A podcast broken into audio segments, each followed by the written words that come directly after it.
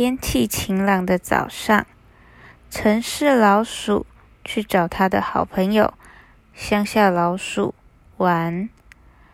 乡下老鼠带着城市老鼠在农田里吃东西，爬到果树上吃水果，不小心弄到全身都是泥巴，旁边还常常有。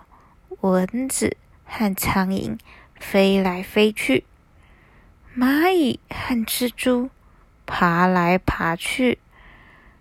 城市老鼠觉得在城市生活实在比乡下舒服多了，不会常常把身体弄脏，旁边也不太会有虫子在旁边飞，在旁边爬。于是，城市老鼠邀请乡下老鼠到城市一起生活。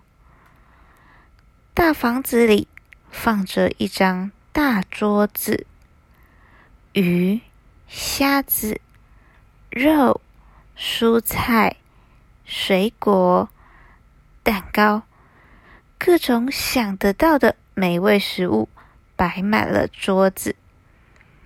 城市老鼠和乡下老鼠看了，口水都要流满地了。正当他们要爬到桌子上时，汪汪汪！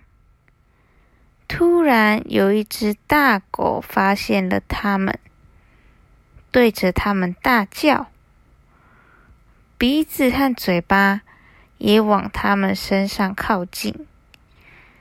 城市老鼠。和乡下老鼠赶紧跑到大狗看不见的地方躲起来。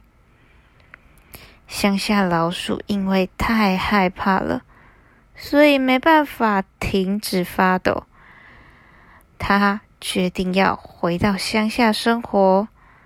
虽然生活过得朴实，但至少不会常有突如其来的危险发生。